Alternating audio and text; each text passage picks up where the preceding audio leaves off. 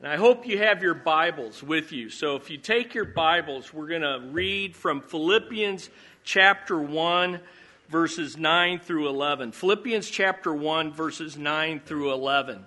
As we open and get to that text and follow along as I read, remember that uh, when we read the Bible and we hear it read, it's God speaking to us. Philippians chapter 1, verses 9 through 11. And it is my prayer that your love may abound more and more with knowledge and all discernment, so that you may approve what is excellent, and so be pure and blameless for the day of Christ, filled with the fruit of righteousness that comes through Jesus Christ to the glory and praise of God. Let's pray. Oh, Father, we come and we ask that you would now open our hearts. We've opened our Bibles, but Lord, we need you to open our hearts. Like that first convert from Europe, Lydia, we need you to open our hearts to respond to what we are hearing. And Lord, we pray that as we hear, we will not merely be hearers of your word, but we will be doers also. Lord, it is a privilege and an honor what we are experiencing right now. May we enjoy it with grateful hearts, and may we lean into it with all our mind and soul and strength.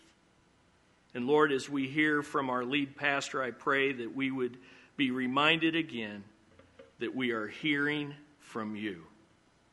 And it's by the shed blood of your Son, it's by the resurrection power, and it's by the Spirit that we can apply what we are about to hear. We pray that in Jesus' name. Amen. Thank you. You may be seated. As we continue in our series through the book of Philippians, series we're calling Join the Journey. What we have here before us in the verses that Pastor Chris read is a prayer by the Apostle Paul. It's actually a prayer that began earlier in the chapter, here in chapter 1. It began in verse 3, it goes all the way to verse 11. We're looking at the second half of that prayer today. We looked at the first half last Sunday. If you missed it, you can go online to our website and uh, you can watch uh, the, uh, the video of it or listen to the podcast of sermons last Sunday. And so we're looking at the prayer of the Apostle Paul. Now, I will say most people never associate prayer with pop music. But there's a country song that's been around for a few years called I Pray for You. And it's a song based on the bitter breakup that the author of the song, Jaron Lowenstein, had with his girlfriend. But he puts a very interesting twist on prayer in the song. In fact, the song starts out with verse 1. I haven't been to church since I don't remember when. Things were going great till they fell apart again. So I listened to the preacher as he told me what to do. He said you can't go hating others who have done wrong to you. Sometimes we get angry, but we must not condemn. Let the good Lord do his job and you just pray for them. But here's the chorus. I pray your brakes go out running down a hill. Remember, he's praying this on behalf of a girl that he broke up with. I pray a flower pot falls from a windowsill and knocks you in the head like I'd like to.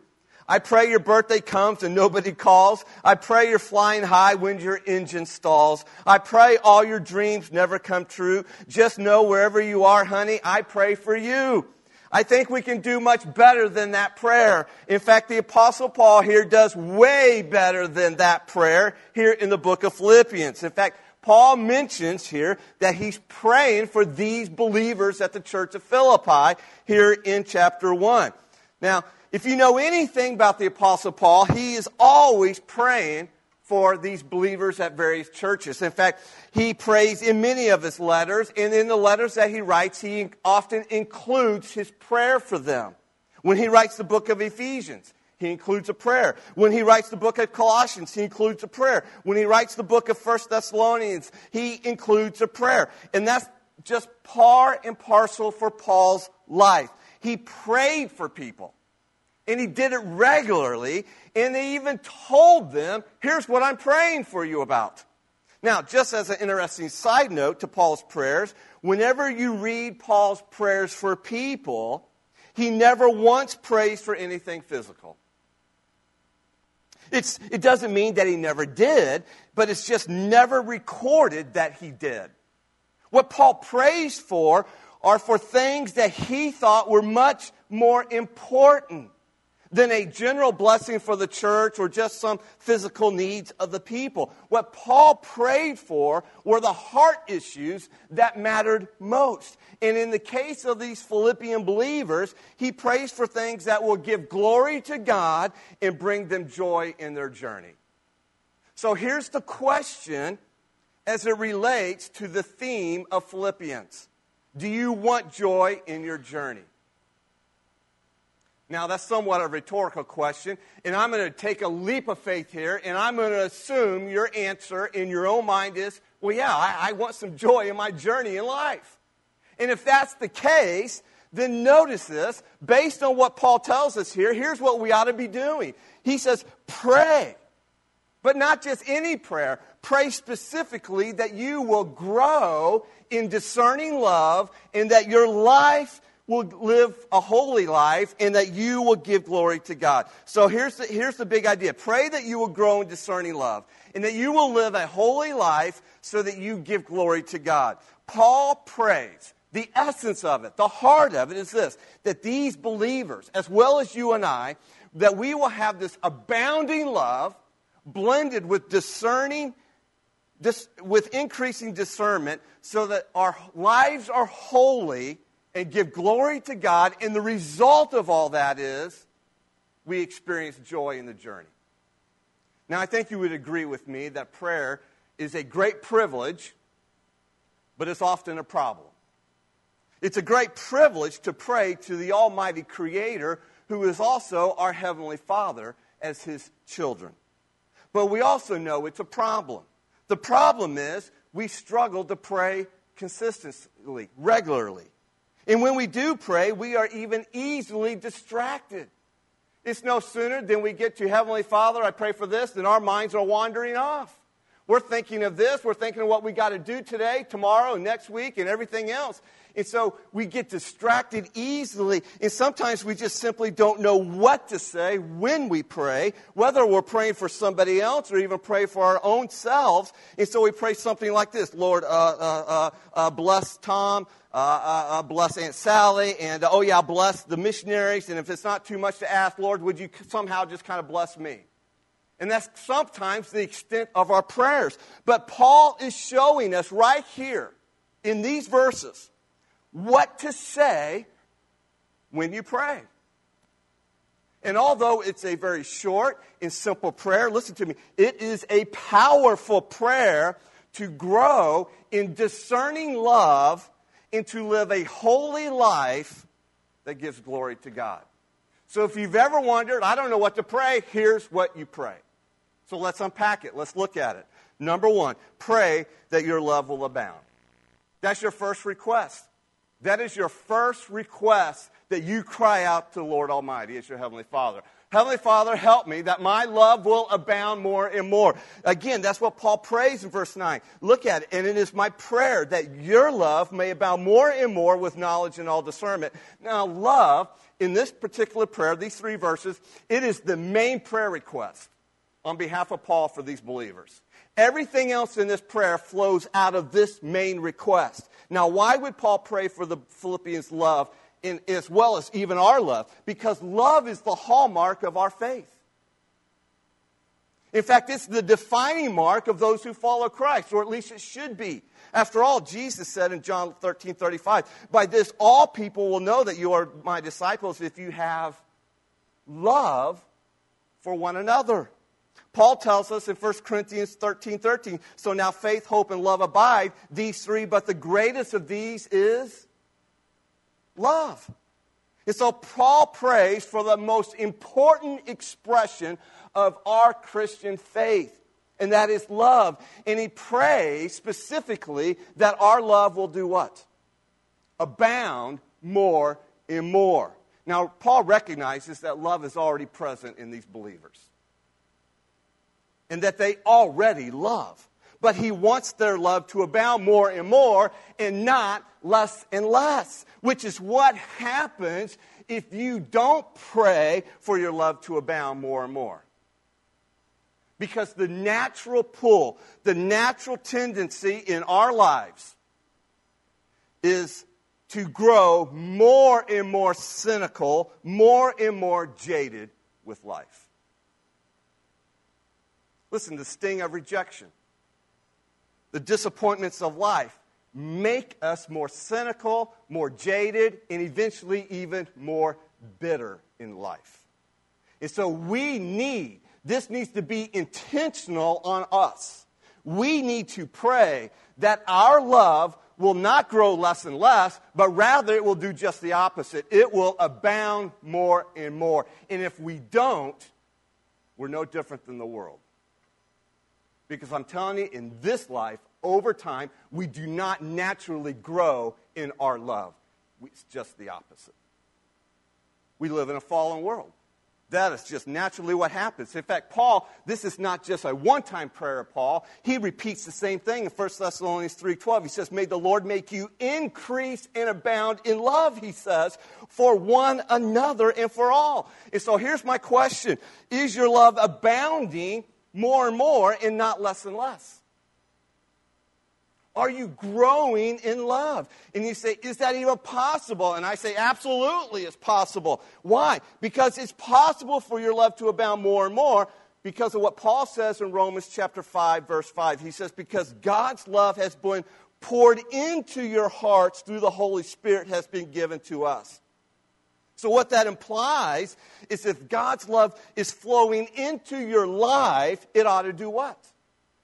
It ought to flow out of your life.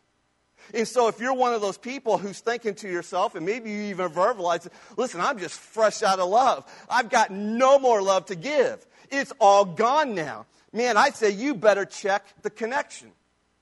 You better check your source. You need a better connection to the source because the love of God is poured out into our hearts. And the last time I checked, God never runs out of love. Therefore, we have no excuse not to, for our love, not to abound more and more. If we will pray to that end. Now, don't miss what Paul says next. He says, because abounding love, listen, it's not blind love. It's not new age love. It's not touchy feely love. It's not even love that tolerates everything in anything. Abounding love is biblically informed. That's why Paul adds these qualifying phrase at the verse 9, where he says, And it is my prayer that your love may abound more and more. And then notice it with what?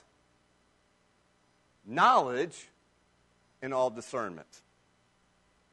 Paul says the abounding love I'm talking about, it needs boundaries or banks, just like a river needs banks. One bank is called knowledge, the other bank is called discernment, and your love needs to flow within these two banks or boundaries in order for your abounding love to be safe. Why? Because if abounding love is like a river that just overflows without any direction or without any discretion, it can kill people. Listen, water is a blessing, is it not? We need water for survival. But too much water that just overflows wherever it wants, it can destroy people's lives. And so too with love that has no boundaries. If our love is just pure emotion, if our love is just all tolerance without any discretion or direction, it can bring devastation. It needs those banks it needs those boundaries in which to flow. And so let's look at the boundaries of abounding love. If you haven't figured it out yet, here's the two blanks in your notes. Abounding love is guided by what? First of all, knowledge, and it's also guided by discernment. Knowledge and discernment. The first boundary for abounding love is knowledge. But what is that? Well, Paul uses this word for knowledge 15 times in his letters. And it doesn't just merely mean intellectual knowledge, although that's a part of it.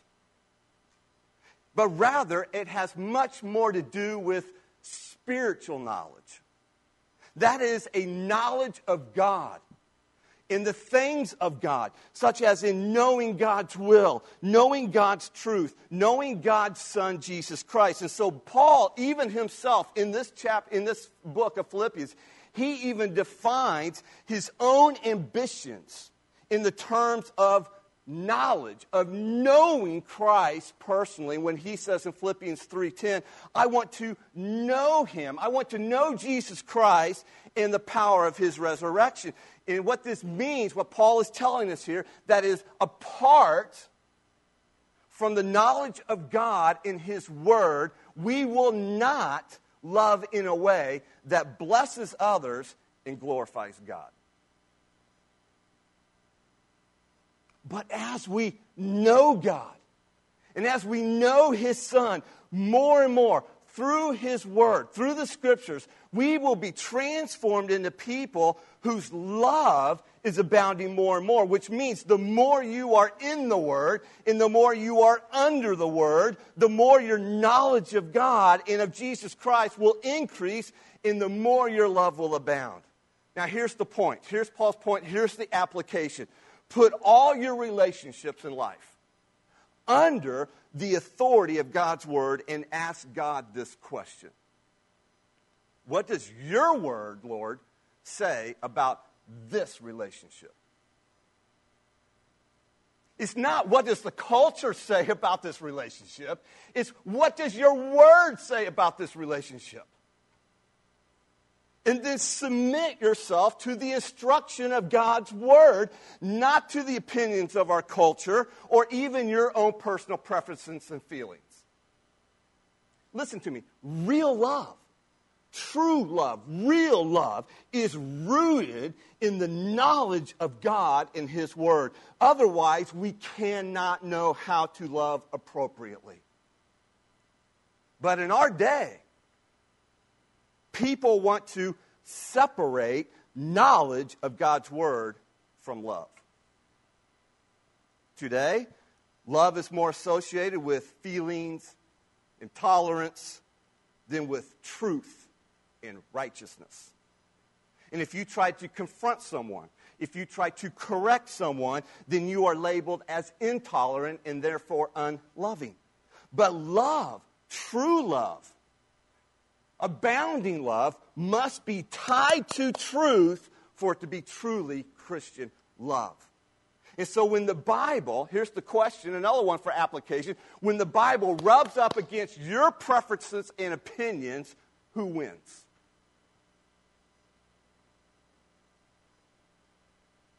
Be encouraged, though, because this is a prayer. So pray. None of us here are perfect when it comes to our love, are we? So pray. Cry out to God. Lord, help me to be guided in my love by knowledge of you as revealed in your word. The second boundary for abounding love, though, is discernment. Well, what does that mean? Think of it this way knowledge asks the question, what is right, whereas discernment asks the question, what is best. And once you get the first question answered, you move to the second question. But don't bypass the first question, though. This word for discernment. It actually only appears here in the New Testament, but it is uh, used 22 other times in the Greek translation of the Old Testament, specifically in the book of Proverbs. And there it refers to this idea of practical insight that informs our choices, informs our conduct. That is how we live, how we behave. Think of, the, of discernment this way it is spiritual wisdom. And so Paul prays now that our love that God pours into us by his Holy Spirit, he prays that our love will be guided by biblical knowledge and spiritual wisdom. Why? In order to practice that love. And so it seems what Paul has in mind, he is praying for God to help you to answer this question What is the best way for me to love this person based on what your word says? After all, have you found it to be the case? Relationships are rather complex. Anybody here in a relationship that's simple? There are no simple relationships in life. They're all complex in life because most people are not simple. Most of us are complex. In fact, in a lot of us, we're just hard to love, too. And so we need to pray for discernment and wisdom to know the best way to love that person. And so you put these things together. You need a knowledge of God and His Word, and you need a discerning mind and heart in life and in your relationships. Which brings us to the second part of Paul's prayer, which flows right out of this now. Pray that your love will abound more and more, but we also need to pray that your discernment will increase. Now, follow Paul's reasoning here in this prayer. Paul is very logical. Here's the reason he says you need these two boundaries of knowledge and discernment when it comes to abounding love. He tells us why here in verse 10. He says, So that you may approve what is excellent. Or as the NIV says, so that you, may, you might be able to discern what is best. Or as the New English translation says, so that you can decide what is best. In other words, we need to pray that our spiritual discernment will increase. Well, that brings us to a question What is spiritual discernment? Here's how Paul defines it for us. Notice this in your notes. Spiritual discernment is this it's the ability to approve what is excellent or discern what is best when it comes to living as a Christ follower. That's a simple definition of spiritual discernment. This word for approve, also translated as discern, it simply means to put to the test, uh, to examine. It was used to describe the process of testing metals to find out what it was worth. And so you probably heard the term there's gold in life, right? And then there's fool's gold. Unfortunately, there are too many Christians who settle for fool's gold in the choices they're making in life. And so Paul prays that we, as his as Christ followers, that we would have spiritual discernment, not to settle for fool's gold, but that we would make wise choices, not according to our preferences, not according to the culture, but according to God's word. One author describes spiritual discernment this way it's the spirit bred ability to discern that which God has already marked off as essential or superlative regarding life in Christ. This ability includes not only distinguishing right from wrong, but also the best from second best. Now, if there was ever a day and age in which we need more discernment, it is now more than ever. We desperately need spiritual discernment. That is the ability to make wise and godly choices under pressure, and then the courage to choose what is best according to God's Word. Listen, there are situations in life where what is right is not easily discernible anymore. Things are not as black and white as they once used to be. And so it takes spiritual discernment to filter through the norms of our culture, the narrative of social media, the motivations of people, and even our own personal feelings to clearly see what is biblically right and then having the courage to choose what is biblically right. Paul says the same thing in Romans 12, verse 2. He says, Do not be conformed to this world, but be transformed by the renewal of your mind, that by testing you may discern what is the will of God, what is good and acceptable and perfect. That's what God wants for your life. But it's even more complex than that because many times, listen to me, what is good is the greatest enemy of what is best. So, how many of us here have, have settled for second best, or perhaps even worse, because we just lack spiritual discernment. As one pastor put it, we need to pray that we will know the good from the bad, the better from the good, the best from the better, and then choose those things that are best. In other words, Paul is telling us straight out here don't settle for second best in this life and in your relationships.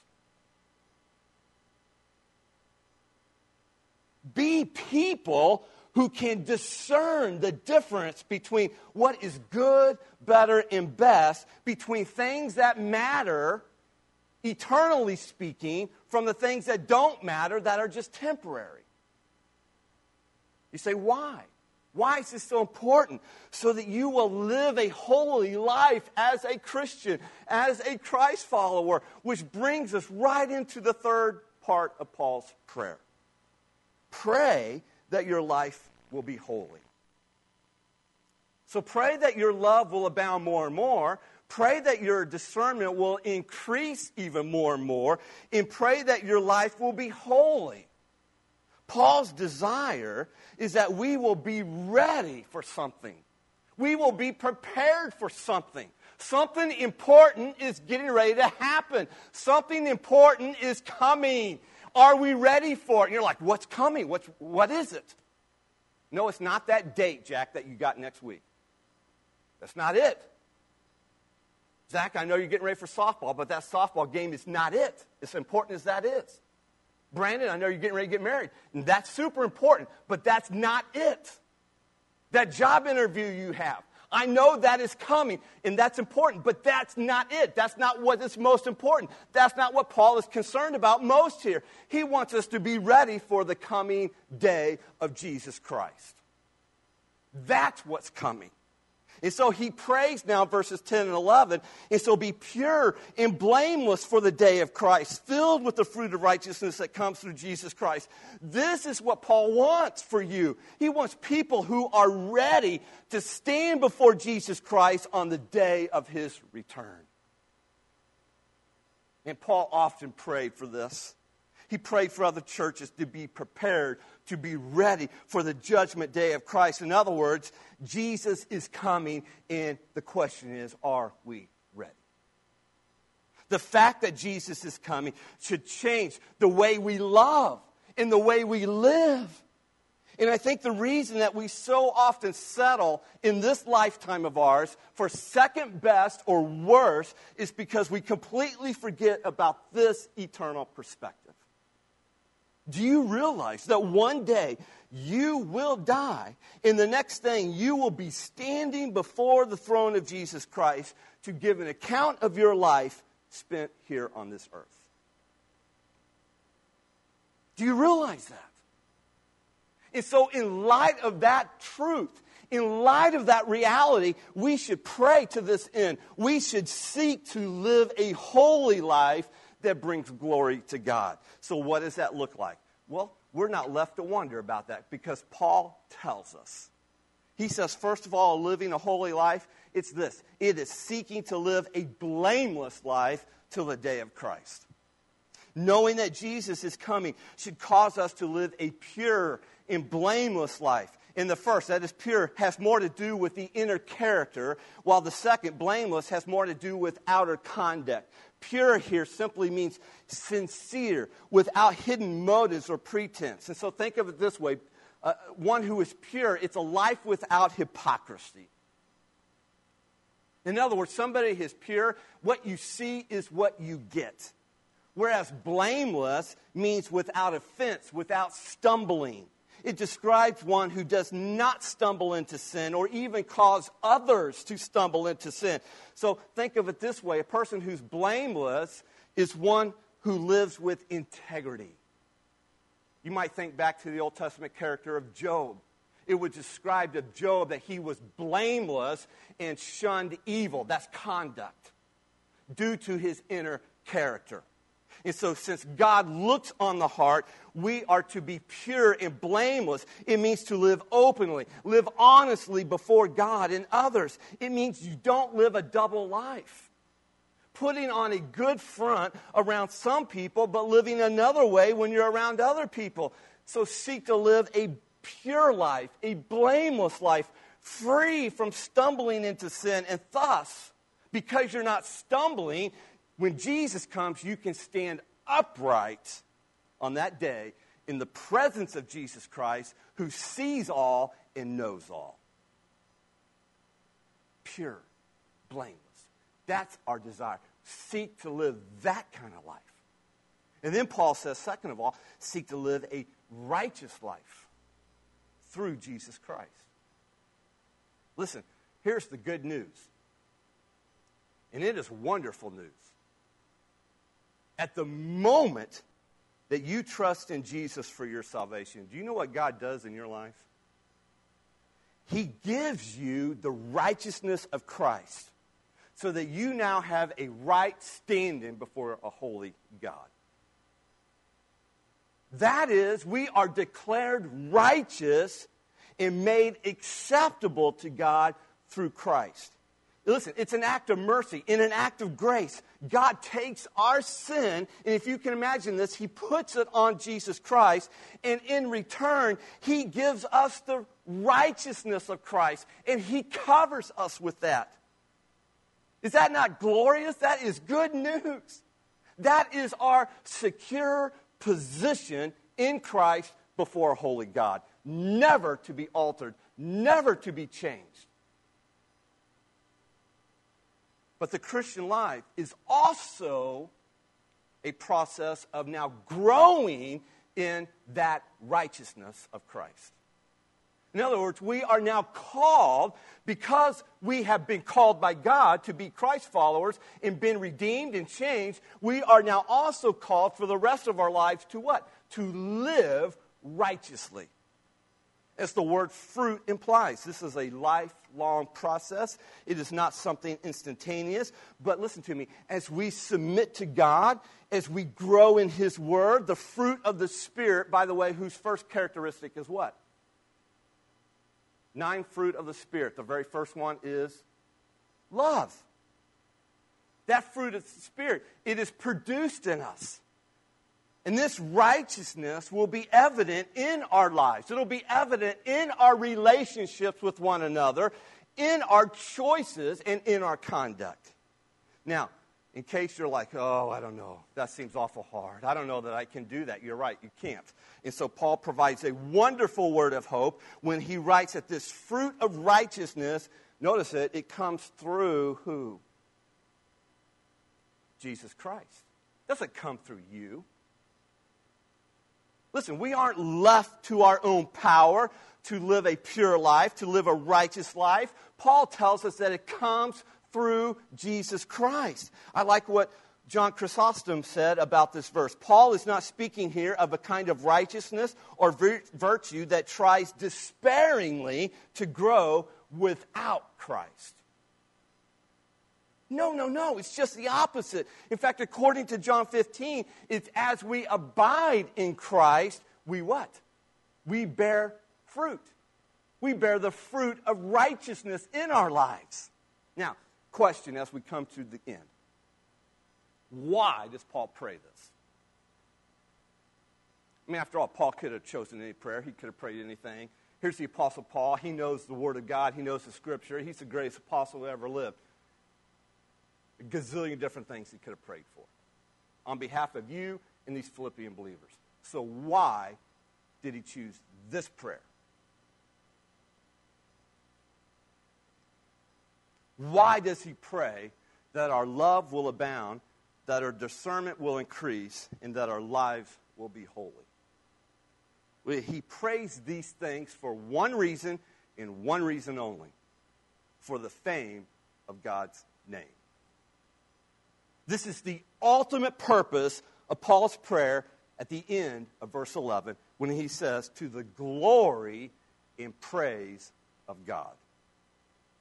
Now, Step back from that for a moment. Look up here, because I want you to see something. Don't miss the connection that Paul is making to the glory of God and his joy in the journey. They are tied together, they are connected, they are linked. And so, again, the question of application becomes if you don't have a lot of joy in your journey in life, you need to be asking yourself is that because my life does not give glory to God? Am I not living to the glory of God? Is that not my purpose in life? Even though I may say it is, because your actions speak louder than words. Listen, Paul is showing us here that his joy in the journey is the direct result of living for God's glory in life. And so here's the thing. Notice this. This is the heart of the sermon here. Live to the glory of God in all your life, and you will experience joy in the journey. But here, here's where we are so deceived, uh, even as Christ followers. We think we have bought into the lies of the world in our culture. We think that living for our glory is what brings us joy. And when I say our glory, all I mean is living our way, doing our thing, thinking we know what's best and how life works and relationships and marriage, finances, this, this, and that. And we just throw God's word out the window. And we're like, no, I'm doing it my way and I'm living in my glory. And I think that's what's going to bring me joy. Because after all, I want to be happy in life. And there's too many Christians have bought into that myth. And then you talk to them, and they're just like, no joy in their journey at all. And you're like, duh. Connect the dots here. Listen, living for God's glory is what brings you joy in your journey.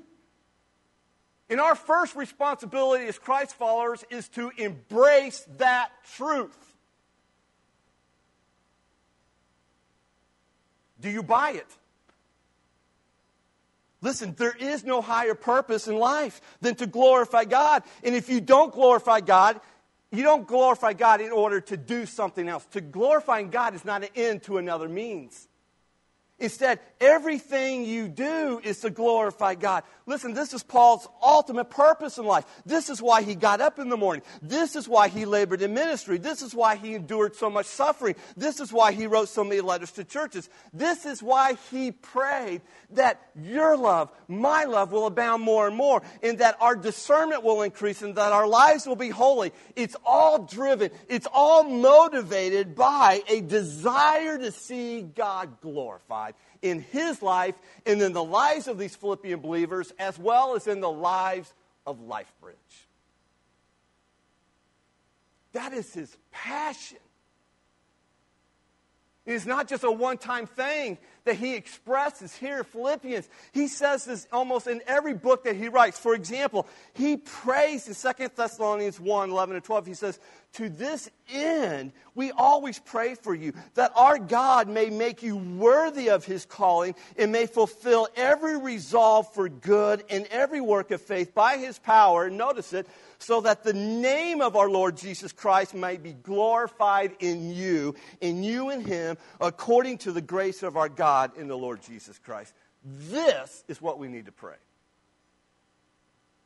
for ourselves and for each other. Husbands and wives, this is a great prayer to pray for your spouse. Parents, this is an awesome prayer to pray for your kids. You're like, I don't know what to pray for my kid about. Seems like I'm praying for the same thing, that he just listen. Pray this prayer. Grandparents, what a phenomenal prayer to pray for your grandkids. In church, this is a great prayer to pray for one another. And yes, this is a great prayer to pray for yourself as well. That your love will abound, that your discernment will increase, that your life will be holy. And the result of that, when God answers that prayer, is your life will give glory to God, which brings joy in your journey. Let's pray. Heavenly Father, we acknowledge this morning that too often our lives are not characterized by discerning love and holy living. Too often we are living for this present world instead of in light of that day when Christ returns. Too often we are living in our own wisdom instead of looking to God and His Word. And so we cry out for forgiveness. And that you would search our hearts and you would help us to see our lives in the mirror of God's Word here in Philippians. And help us to see that where there is a need for forgiveness, there is so much grace in Jesus Christ. It's in Jesus' name we pray. Amen. Now, Paul prayed. I just prayed.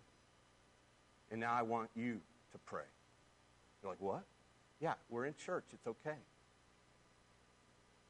So here's what I want you to do I want you to bow your heads right where you're at, right where you're seating, and I want you to pray this prayer. I want you to take one minute, two minutes, and pray this prayer. You can pray it for yourself. You might pray it for somebody else, even sitting next to you, without you telling them that you're praying for them. So right now, would you bow your heads? You might you can even choose the option to pray Paul's words right out of Philippians. Or you might want to personalize this prayer and put it in your own words. I've even provided a sample of that in your notes. So let's pray. Pray for discerning love in a holy life.